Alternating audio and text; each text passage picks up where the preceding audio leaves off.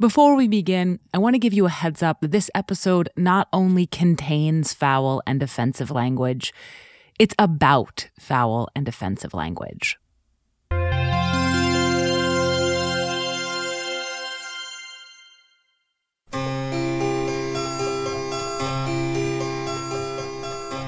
of the best-selling books of 1983 is a slim paperback that could fit in the back pocket of a pair of jeans. It's all black. On the front, on the back, on the spine. The only splash of color comes from the title, which is written in a simple red font, and from the author's name, which is in a florid white cursive, the kind you might see on a wedding invitation. The cursive is a joke, though. It suggests you're about to read something elegant and refined, but you're not. You are really not. Because the book is called Truly Tasteless Jokes, and it's a 116-page compendium of corny, crass, sick, dirty, sexist, ethnic, and racist jokes. The chapters have titles like Dead Baby, Helen Keller, Polish, Jewish, Wasp, Black, Ethnic Jokes Variegated, Homosexual, Handicapped, and so on. Most of the jokes are a sentence or two, some are a few paragraphs, and they run the gamut from relatives of the dad joke to much stronger stuff. On the tamer side are cracks like, why does a dog lick his balls? Because he can. In the mid-range, you get jokes like this. What do old women have between their tits that young women don't? A belly button. And then there are the ethnic and racist jokes, which deliver endless dehumanizing stereotypes. Polish is a synonym for stupid. Jews are greedy. Mexicans are lazy. The chapter of jokes about black people contains just about every racist trope you've ever heard, and every slur, too. Most of the jokes in the book are still in circulation, in private conversations and on the internet. But in the early 1980s, you could buy them for $5.99 at the bookstore, at the drugstore, at the airport, and millions and millions and millions of Americans did. The book sold so well, in fact, that the author, Blanche Knott, was the first writer to have 4 books appear on the New York Times bestseller list simultaneously. But Blanche Knott is not the author's real name. My improbable name is Ashton Applewhite.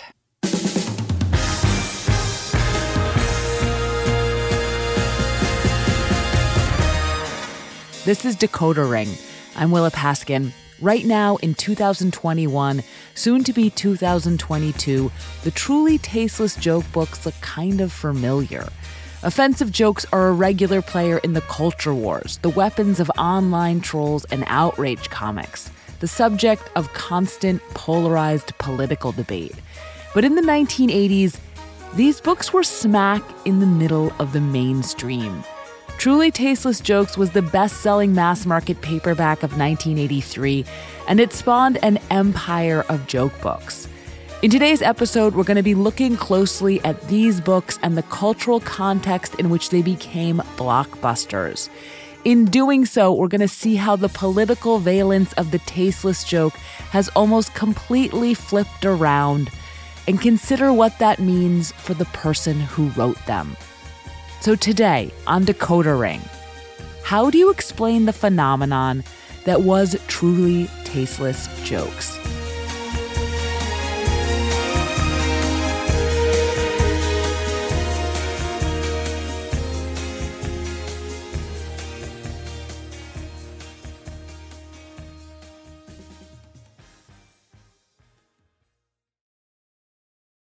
This episode is brought to you by Visit Williamsburg.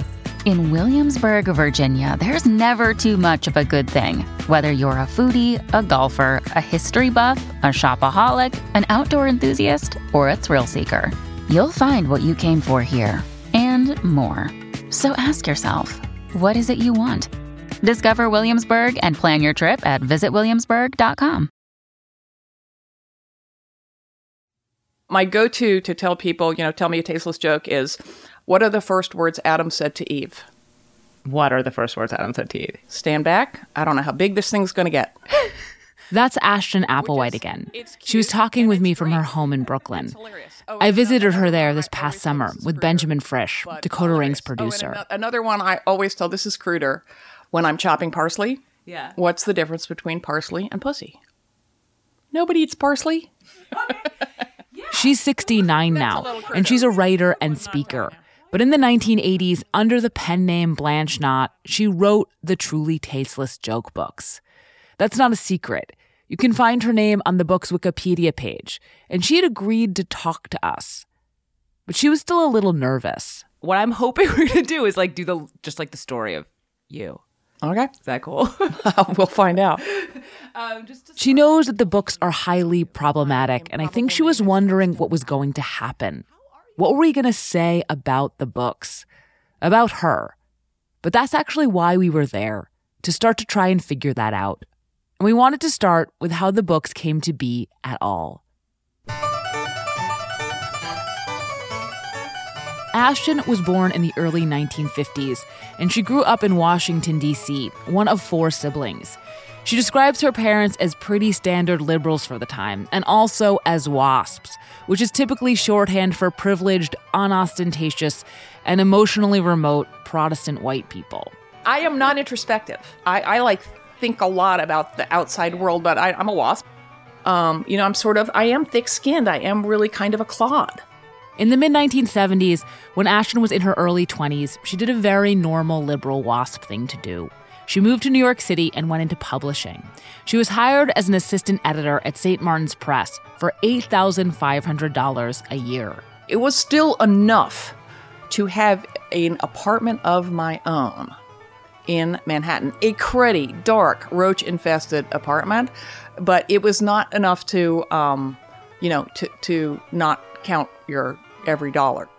Ashton doesn't know quite when it started, but by then she was really into jokes, and especially one particular kind. I just had a weakness for the kind of joke that is doubly funny because you know you shouldn't be laughing at it.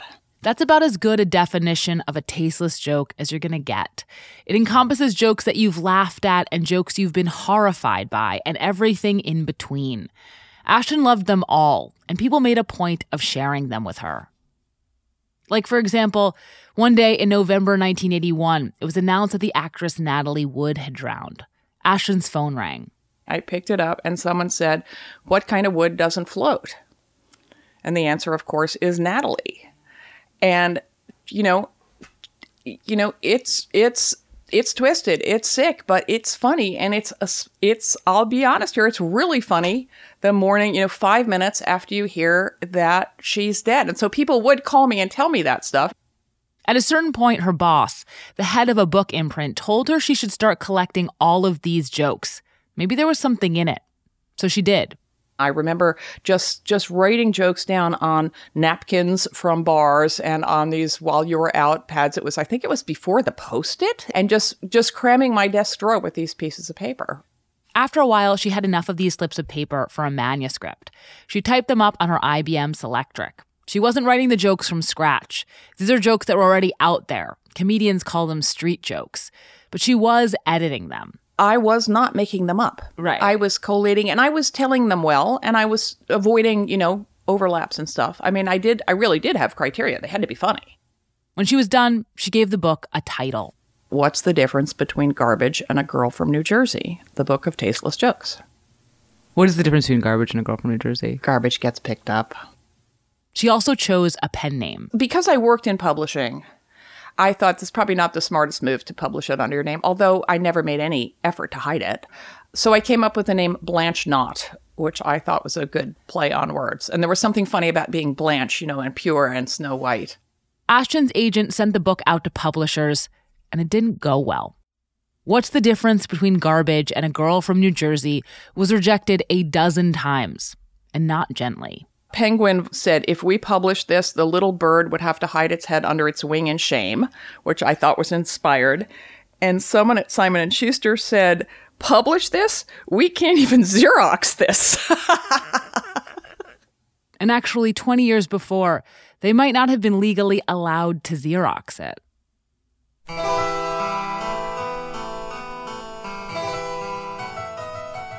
So these books are, among other things, a lens through which to see large-scale cultural changes. And one of those changes has to do with what kind of speech is considered offensive.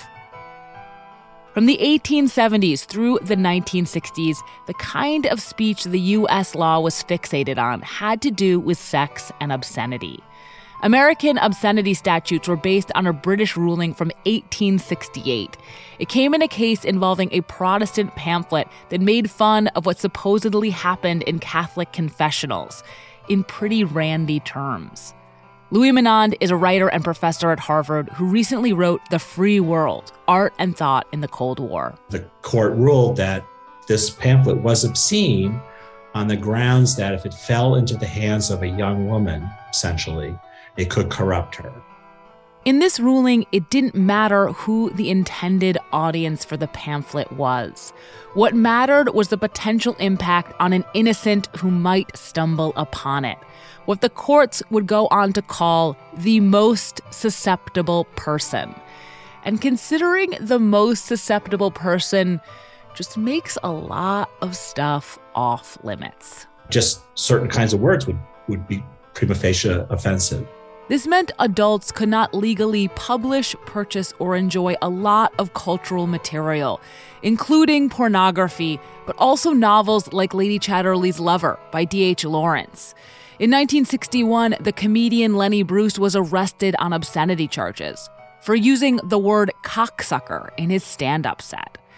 And if this sounds uptight to you, it was starting to seem uptight then, too. The big issue that liberals and progressives coalesced around in the 50s and 60s was obscenity. It had to do with whether you could say fuck in public and whether you could buy Tropic of Cancer or Lady Chatterley's Lover, go see certain movies and so on. So there was a big push to expand First Amendment freedoms to cover what traditionally had been considered to be obscene. And just as the fight to overturn these laws, to let people say and hear offensive things, heated up, so did another fight. But this one was about political speech.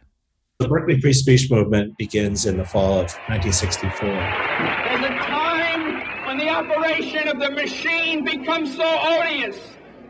Political speech, unlike obscene speech, is protected even in a strict reading of the First Amendment. You have to be able to talk politics in a democracy. But at the University of California, Berkeley, the administration decided that students would no longer be allowed to display pamphlets and buttons about political causes, particularly civil rights ones. The students pushed back. We're asking that there be no restrictions on the content of speech, save those provided by the courts. And that's an enormous amount of freedom. Ultimately, the students staged a huge sit-in, with over 1,500 of them taking over the main administration building, only for the administration to call the cops on them. And they arrested over 700 people, which is the largest mass arrest in California state history. Soon after, the administration backed down. The free speech movement was triumphant, and it became a celebrated bit of American history, a forerunner to the student protests against the Vietnam War. But what happened at Berkeley next is not as well known. In March of 1965, a couple months after the university had retreated, a young man arrived on the steps of the student union wearing a sign that said simply, "Fuck." The word fuck is not political speech. It's obscene speech, but this man was connecting the two. He got picked up by the campus cops and thus began a lesser-known, internally controversial movement at Berkeley. It's called the Filthy Speech Movement, and it became an issue on campus because it had to do with going from political speech to obscene speech. This was right around the same time as the courts began to change the rigid obscenity laws I mentioned earlier. In 1964, the Supreme Court ruled that it was okay to publish Henry Miller's Tropic of Cancer and to screen Louis Malle's erotic French film The Lovers, both of which were explicit about sex. And after that, the floodgates opened. This is one of the big structural changes that made the 1960s the decade when it feels like the world got recognizably modern, when history flips into color, because our cultural products, our records of that time, can now contain cursing and fornicating and all the things that people actually do. America gets bluer, crasser, more profane in a hurry. 8 years after the Supreme Court says you can see a sexy French movie like The Lovers, Deep Throat is playing in theaters and getting reviewed in the New York Times. A decade after Lenny Bruce was arrested for saying cocksucker, another comedian, George Carlin, records a bit about the 7 dirty words you can't say on television. You know the 7, don't you, that you can't say on television? Shit, piss, fuck, cunt, cocksucker, motherfucker, and tits, huh? The album gets to number 22 on the Billboard chart.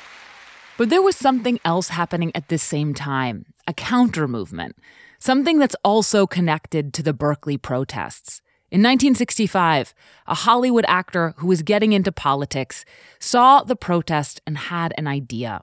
His name was Ronald Reagan. He ran for governor of California on the platform of let's clean up the mess at Berkeley.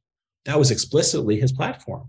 Here Reagan is taking questions about the protests. All of it began the first time some of you who know better and are old enough to know better let young people think that they had the right to choose the laws they would obey as long as they were doing it in the name of social protest. Reagan won the governor's race in 1966. 2 years later, Richard Nixon would become president using a similar strategy, speaking to the silent majority about the rabble-rousing students and activists who were disgracing America by pushing for political change in provocative and sometimes obscene terms, like fuck the draft. 12 years after that, Reagan himself would be elected president. And then a year into his first term, the publishing house Ballantine gets a submission that would have been unpublishable a generation earlier. A joke book that contained corny jokes, gross jokes, dirty jokes, bigoted jokes, and was titled, What's the Difference Between Garbage and a Girl from New Jersey? Apple Card is the perfect cashback rewards credit card. You earn up to 3% daily cash on every purchase every day. That's 3% on your favorite products at Apple, 2% on all other Apple Card with Apple Pay purchases, and 1% on anything you buy with your titanium Apple Card or virtual card number. Visit apple.co/card calculator to see how much you can earn. Apple Card issued by Goldman Sachs Bank USA, Salt Lake City branch.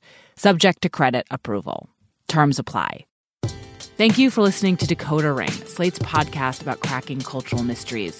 You can hear new stories ad-free every week on Amazon Music, where you can find Decoder Ring and all your Slate favorites without the ads.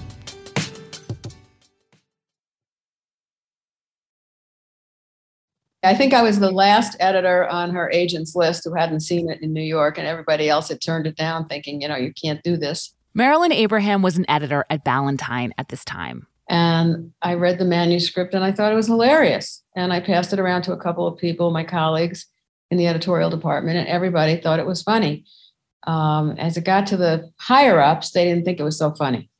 The guy at the time who was president took an ink pen, which as an editor, you never do, and started just, you can't say this, cross this out, you can't say that. They had a lot of conversations about whether or not to do it. It was a big discussion. We couldn't do it without talking to the chairman of the corporation. That's not something that happens ever. And one of the things we said from the beginning was that the book had to be equally divided. It couldn't list one way or the other. It had to be equally obnoxious to everyone. And that appeased some people.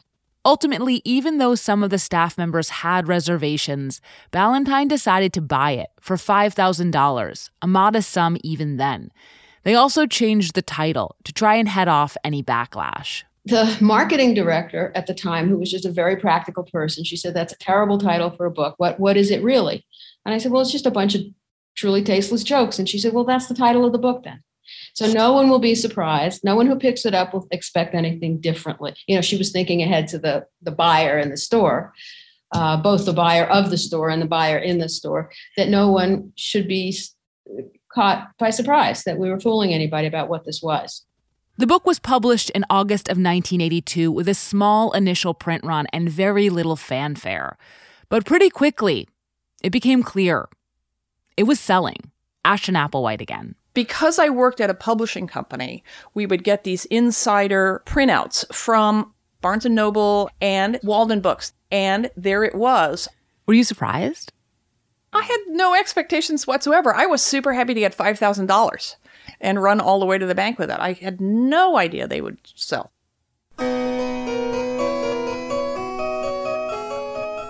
Truly Tasteless Jokes was not the first joke book to push the boundaries of taste. In the 1950s, with the obscenity laws still in effect, there were so-called sick joke books, full of sadistic jokes and dead baby jokes. In the 1970s, Ballantine had published The World's Best Dirty Jokes, an assembly of sex jokes. And a comedian named Larry Wilde had started writing a line of ethnic joke books for Pinnacle Press, dedicated to Polish jokes and Italian jokes, Jewish jokes and black folks jokes and white folks jokes.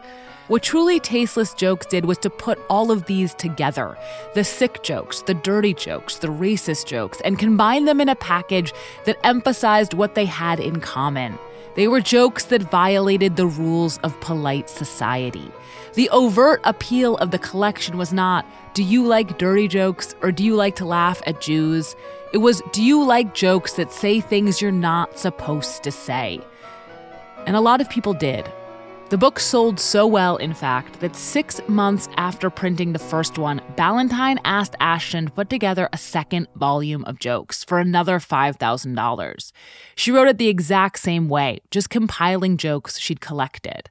By this point, she was newly married, and she and her new husband had quit their jobs to backpack around Asia. And we were on the West Coast heading to Japan, China, Malaysia, all over, when the first book hit the bestseller list. It was April of 1983. 2 months later, in June, Ballantine published Truly Tasteless Jokes 2. It hit the New York Times bestseller list as well. At the back of the book, they thought to include a request for submissions. Want to see your favorite joke in print? Send it in. Hundreds of people did. When Ballantine signed Ashton up for a third book, they sent her the jokes they'd received in the mail. They said, we want another joke book. So we decided to treat ourselves to a weekend at Raffles in Singapore, rented a typewriter, and they shipped us the bags of mail. I put together joke book number 3 in a week of hard typing, sent it by courier back to New York, and off we went on our travels. Truly Tasteless Jokes 3 was published in November of 1983 and was on the bestseller list by December. In February of 1984, the first 3 volumes of the Truly Tasteless Joke books all appeared on the New York Times bestseller list at the same time. By this point, the first book had sold almost 2 million copies. Whatever else they were a phenomenon.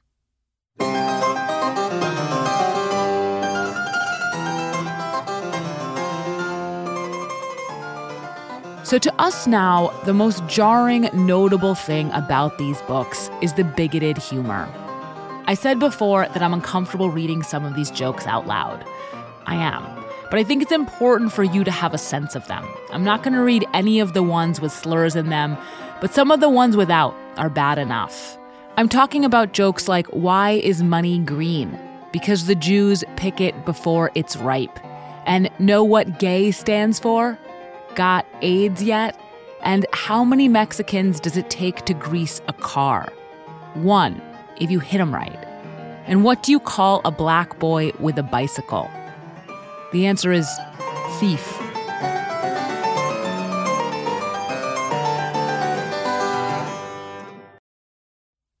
At risk of sounding like a broken record, I just want to say again, the books containing these jokes and worse were immensely popular.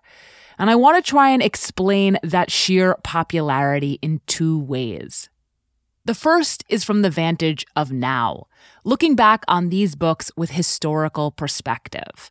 And what they look like now, in hindsight, is part of a larger backlash ripping through the culture in the 1980s. You know how previously I said in the years leading up to the 1980s, America was getting more profane, more obscene, more offensive? Well, there were exceptions to this, and one had to do with racist language. Jay Finley is a professor of Africana Studies at Pomona College whose work focuses on humor. there was like sort of a different atmosphere after the civil rights movement had supposedly like, you know, won equal rights for Black people. Most people would not say the things that they used to say in polite company anymore, i.e. racist jokes. And then in 1980, Ronald Reagan swept into the presidency while presenting himself as a model of decency. The 1950s sitcom dad we needed, he presided over a pugnacious, swaggering, anything goes because the 60s are over and it's the 80s now zeitgeist. And the tasteless joke books fit right into that era, shamelessly brushing off things from the 1950s for this new moment. The thing about these books is they are a conglomerate of a lot of racist discourse that had already been circulating before sort of the civil rights period. Sort of, it's like there's this nostalgia about, remember when we were the ones who were superior? So that's a historical understanding of these books, a way for us to make sense of them now. They were part of a larger cultural conservative retrenchment. They were thinly veiled bigotry, basically, a jocular way for white people in particular to express resentments and anxieties about social change that were lurking right under the surface. But the thing I kept wondering was, how were people making sense of them then? Something that really struck me was that the books were not even particularly controversial when they came out. Plenty of people in publishing disdained the books, and there's a rumor that their success caused the New York Times to create a list just for advice, how-to, and miscellaneous books. But the outcry the publisher feared never arrived. Booksellers didn't send them back. There was barely any hate mail. Instead, there were a number of copycats, which became bestsellers in their own right. Ashton says personally she only ever heard from people who liked them. The most public critique of the books came in a front-page New York Times article that led with a scholar saying the book represented a breakdown of decency and of the standards of taste, but then included plenty of quotes like this one from a buyer at a bookstore chain who said, "Any books that sell this well have to appeal to everyone." Of course, the books didn't appeal to everyone, but they did appeal to all kinds of people, and lots of them. So what I wanted to know was, how come those people didn't see what we see in these books? And what were they seeing instead?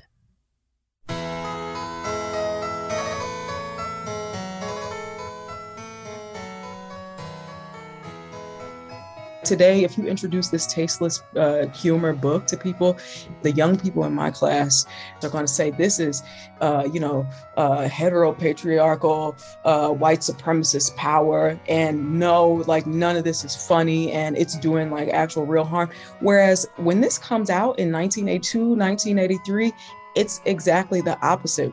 That's Jay Finley again. And what she's referring to here is how the books, at the time, looked to some people like a perverse kind of progress. This is all tied up with the idea of the equal opportunity offender. Remember, that's how Ballantine made sure to frame the book. It was a book that had jokes about everyone. It made fun of everyone. And it's true. It bundled together jokes about Black people and wasps, gay men and dead babies, Puerto Ricans and Helen Keller. These kinds of jokes are not the same. The idea that they are equally offensive, painful, harmful, is predicated on the fantasy that all social groups are equal. It's suggesting that the WASP jokes, which revel in painless stereotypes about how they're really rich and love golden retrievers, could possibly sting or perpetuate hateful ideas as much as the jokes about how Black people are inferior in every way. But despite the differences in these jokes, collecting them in one book, a book from a respectable publisher, insinuated that they were the same, and that by extension, we might have gotten some real traction on the matter of equality. Racist humor is not something that's new, but what was new about these books was that they were seemingly like, you know, harmless.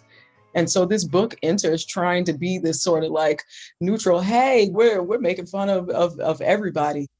This line of thinking gave the books a lot of cover, masked them for people who got a jolt from transgressing. But there was something else, too. And it's that offending people, Saying things you weren't supposed to say was entering a transitional phase, a liminal zone, as it moved across the political spectrum.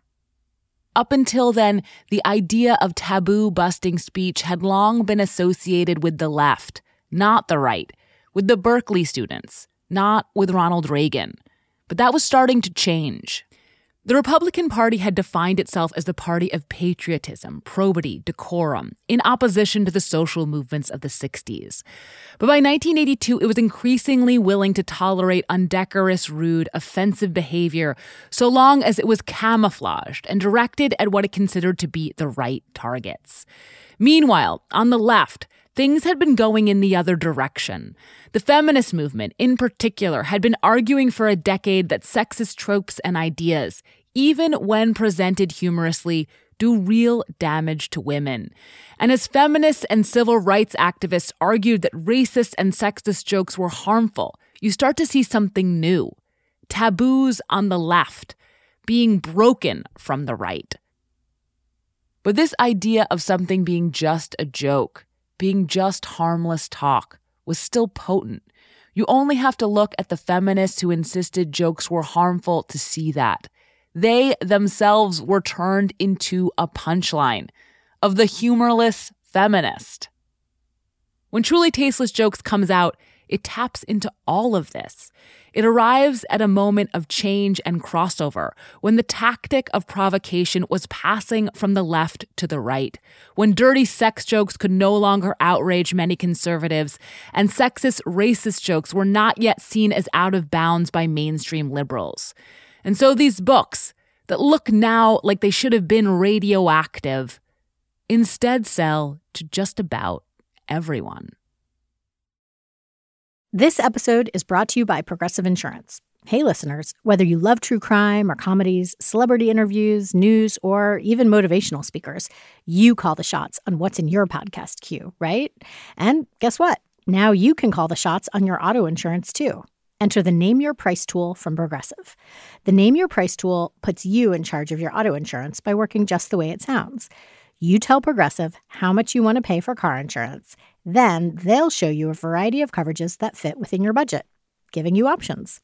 Now, that's something you'll want to press play on. It's easy to start a quote, and you'll be able to choose the best option for you, fast. It's just one of the many ways you can save with Progressive Insurance.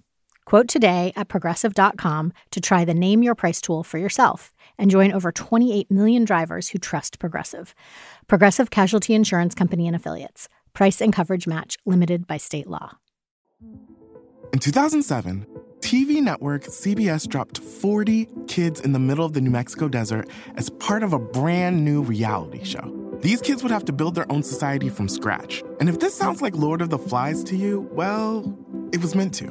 We were on this mission together. We were going to prove to the world that we could make a better society than adults could. I'm Josh Gwynn, and I want to know what this wild TV experiment was really about. Split Screen, Kid Nation, a 6-part podcast from CBC. Available now. My name is John Cullen, and I want to tell you a story. It's a story about a scandal, broken relationships, gossip, rumors, money, corporate rivalry, and curling. It's the story of Broomgate, how a single broom, yes, a broom, turned friends into foes and almost killed the 500-year-old sport of curling. It was a year I'd like to forget. Broomgate, available now. The timing worked out very well for Ashton Applewhite. Over the course of the 1980s, she wrote 36 more joke books for a variety of publishers. Truly Tasteless Jokes Volume 4 through 15, a series of best-of compilations, and some specialty titles like Truly Tasteless Blonde Jokes, Doctor Jokes, Kennedy Jokes, and Disadvantaged White Male Jokes. There was even a straight-to-VHS special in 1985, also called Truly Tasteless Jokes, featuring a lineup of comedians doing their best tasteless material. Like the book itself, some of it is pretty mild, and some is not. I don't know what to call them anymore anyway. First they were queers and homosexuals, gays, fags, congressmen. You never know what they're going to be. By 1990... Sales of the books were petering out, but Ashton had made well over $1 million and been able to buy an apartment and spend a lot of time with her two young children. She says she was pretty unconflicted about the whole thing. Were you proud of them? I was delighted. I thought it was funny as hell. I thought the jokes were funny, and it's just a hilarious way to make money. I mean, we are sitting in my little house because I made money in my 30s from these joke books, which put my kids through college. The money from the books helped with something else, too. After 11 years of marriage, I realized I couldn't stay married, and the joke books allowed me to buy my way out of my marriage. When she met with a divorce lawyer, he mentioned that most divorces were initiated by women. Ashton had always assumed it was the other way around. She started to wonder what else she didn't know about divorce. In 1997, she wrote a book called Cutting Loose: Why Women Who End Their Marriages Do So Well. Cutting Loose contains interviews with over 50 women, and it got a lot of positive press. But it also got blasted by the conservative activist Phyllis Schlafly, who thought it undermined traditional values.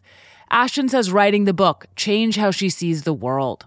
It made her a feminist. I'm a slow learner. I'm very sort of cloddish and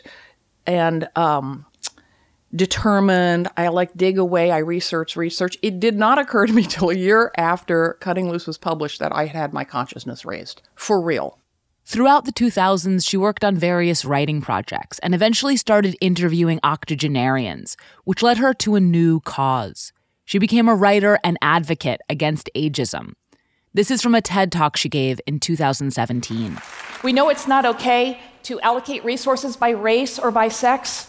Why should it be okay to weigh the needs of the young against the old? All prejudice relies on othering, seeing a group of people as other than ourselves, other race, other religion, other nationality. The strange thing about ageism... The idea that Blanche Knott, the author of a book of grotesquely offensive jokes, is now an activist who works to combat stereotypes can seem kind of surprising. But if she's been on a journey, she's made that journey in lockstep with mainstream white liberal politics. From the civil libertarian free speechiness of the joke book to the emancipatory feminism of the divorce book to a social justice inflected perspective on the experience of aging. But in saying that, I'm not trying to let her off the hook. She put these books together. They would not have existed without her. And she made a lot of money off of them. And she still sells the ebook versions online through her own LLC. The jokes in them have been widely disseminated. Anecdotally, they seem to have taught a generation of preteen boys stereotypes they didn't know yet, and verifiably, they can now be found on white supremacist websites. That's a heavy legacy, and it was not clear to me during our first conversation that Ashton had grappled with it in a meaningful way. She says she was clueless and ignorant then, and she regrets some of the jokes, particularly about Black people. The only jokes I feel bad about are the racist ones. I do think because of the way racism is embedded in our history and our society that we do need to deal with it differently and more forcefully. But otherwise, no regrets. You know, I mean, I did crack up the other night when I realized, like, oh, gee, my books were truly intersectional. 30 years before we knew, they make fun of everyone. This sounded pretty similar to what she said in an essay she published in Harper's in 2012, in which she publicly came out as Blanche Knott. When we spoke, she suggested that I might take a look at it because it was a well-articulated expression of her thoughts about authoring the books. I really synthesized, like, my ambivalence looking from my current point in what I understand about prejudice and oppression that I didn't know then. The thing is, if you read that piece, it doesn't seem ambivalent. It doesn't address prejudice and oppression in any significant way. Her response to the incongruity between her politics and her jokes is simply, Blanche and I inhabit a messy, complex world, and we like it that way. You know, it's interesting because you say, like, I'm ambivalent. You're like, I feel ambivalent about it, but then when you actually talk about it, you really push the ambivalence away, right? You're just like, I'm just curious if you feel a little defensive in a way that doesn't... I don't think so. Okay. I mean, I am super proud of being a clue on Jeopardy. And I'm proud of being the first person to have 4 books on the New York Times bestseller list. I changed the culture. If there's only one line, as you can hear, at the time, I did not press her, but not because I didn't have follow-up questions. So a few months later, I asked to talk to her again, virtually this time. I had been paging through the first volume of Truly Tasteless Jokes right before the call. The first one is hard. It's worse. It's really hard. And there are jokes that are not so hard, but there's a lot that are, and it's like a cumulative. And I guess I just like, why stop at the Black jokes? Like, why not disavow it? It seems hypocritical to disavow them.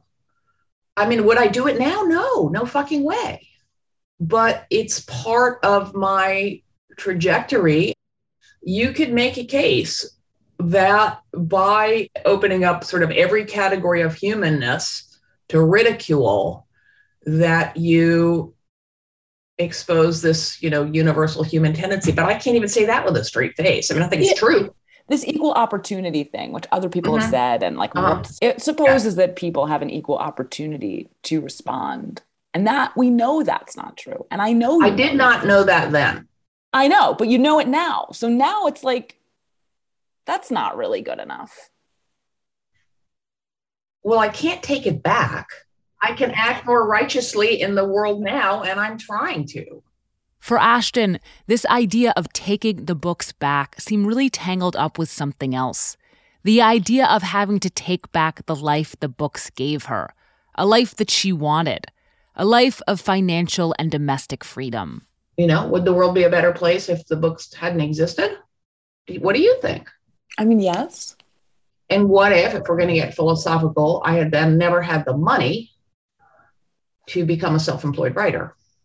But these are different. I can't even finish that sentence without throwing up. That's just disgusting. We don't have to get that philosophical. You can't go back and change your life. You are the writer who had that money. But to say, I can't regret that because I got to live the life that I want. Mm-hmm. You see, that's a little, if I don't regret them, then I haven't really done the hard work on myself. I think if you can think about them more critically than they're just a bunch of funny jokes, but some of the other things you think don't make sense. No, I hear you. Listen, I really appreciate you being so straightforward. We ended the call and she was going to think about it some more. I did too. I kept thinking of this exchange we had during our first conversation after I asked her what some of her favorite jokes in the books were. She started with the ones you heard earlier about Adam and Eve and parsley. And then she said there was this other one that she never tells anyone. I pushed her for it, and she agreed to say it off the record.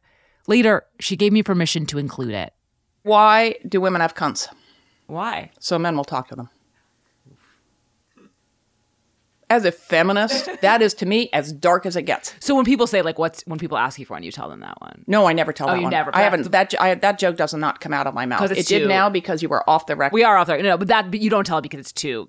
Because the truth that it reveals is so disturbing to me. Right. I got you. You find that moving. I do. I could see it in her face. I had just kept talking, but her eyes had gotten wide and glassy, like she was on the verge of tears. She had picked that joke from a book of hundreds of jokes that are supposed to be funny and shocking, and that are now mostly just miserable and tedious. And she had picked it as a favorite, not because it made her laugh, but because it hurt. And it does this by saying directly what the other jokes imply, if this time about a group she belongs to. The joke gets at the beating heart underneath all the reflexive taboo-breaking and repetitive stereotypes. This is how people see other people, especially people who have less power than them. Reading the book is so awful, exactly because it seems written by someone who revels in this, who thinks this kind of rote dehumanization is nothing, is funny.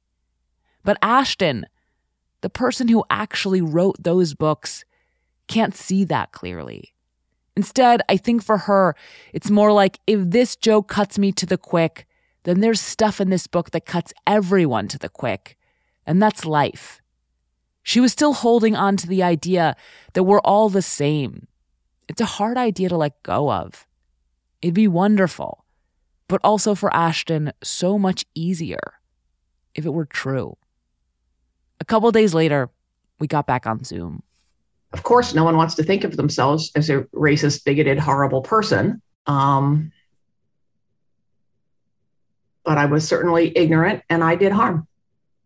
You know, they made a lot of people laugh, but they also hurt a lot of people. And that wouldn't have happened if I hadn't made the books and put them out in the world. So I can say honestly for the first time that I'm sorry I did. You can still buy Truly Tasteless Jokes, secondhand or as an ebook. And even though in concrete ways, nothing about the books has changed, everything about them has changed, along with the way we think about bigotry, humor, offensiveness, political identity, and their interplay. When these books arrived, they could pass as a harmless amusement for edgy people, a perverse sign of progress. Now they seem like a hateful retrograde phenomenon from the blinkered past. But if the books themselves have faded from the cultural memory, their example has not. Offensive jokes are no longer shocking. Now they're exhaustingly familiar, tired provocations, instantly recognizable weapons. Like so much of the past, they're still with us, whether we know how to face up to them or not.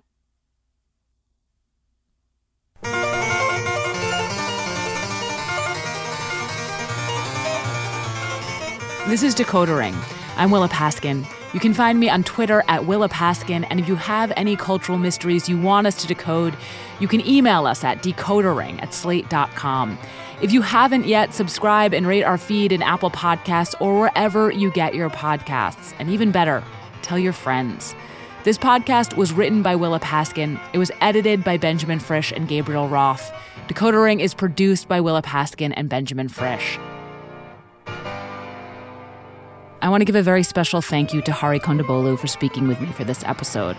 I'd also like to thank Joel Anderson, Ian Brody, Madeline Ducharme, Jim Holt, Andrew Kahn, Cliff Nesteroff, Elliot O-Ring, David Serrata, Mark Joseph Stern, Toc Thompson, and Jeff Cerulli and Matt Ritter. The last two made a documentary about Truly Tasteless Jokes called Tasteless that you can find on streaming services. See you next week.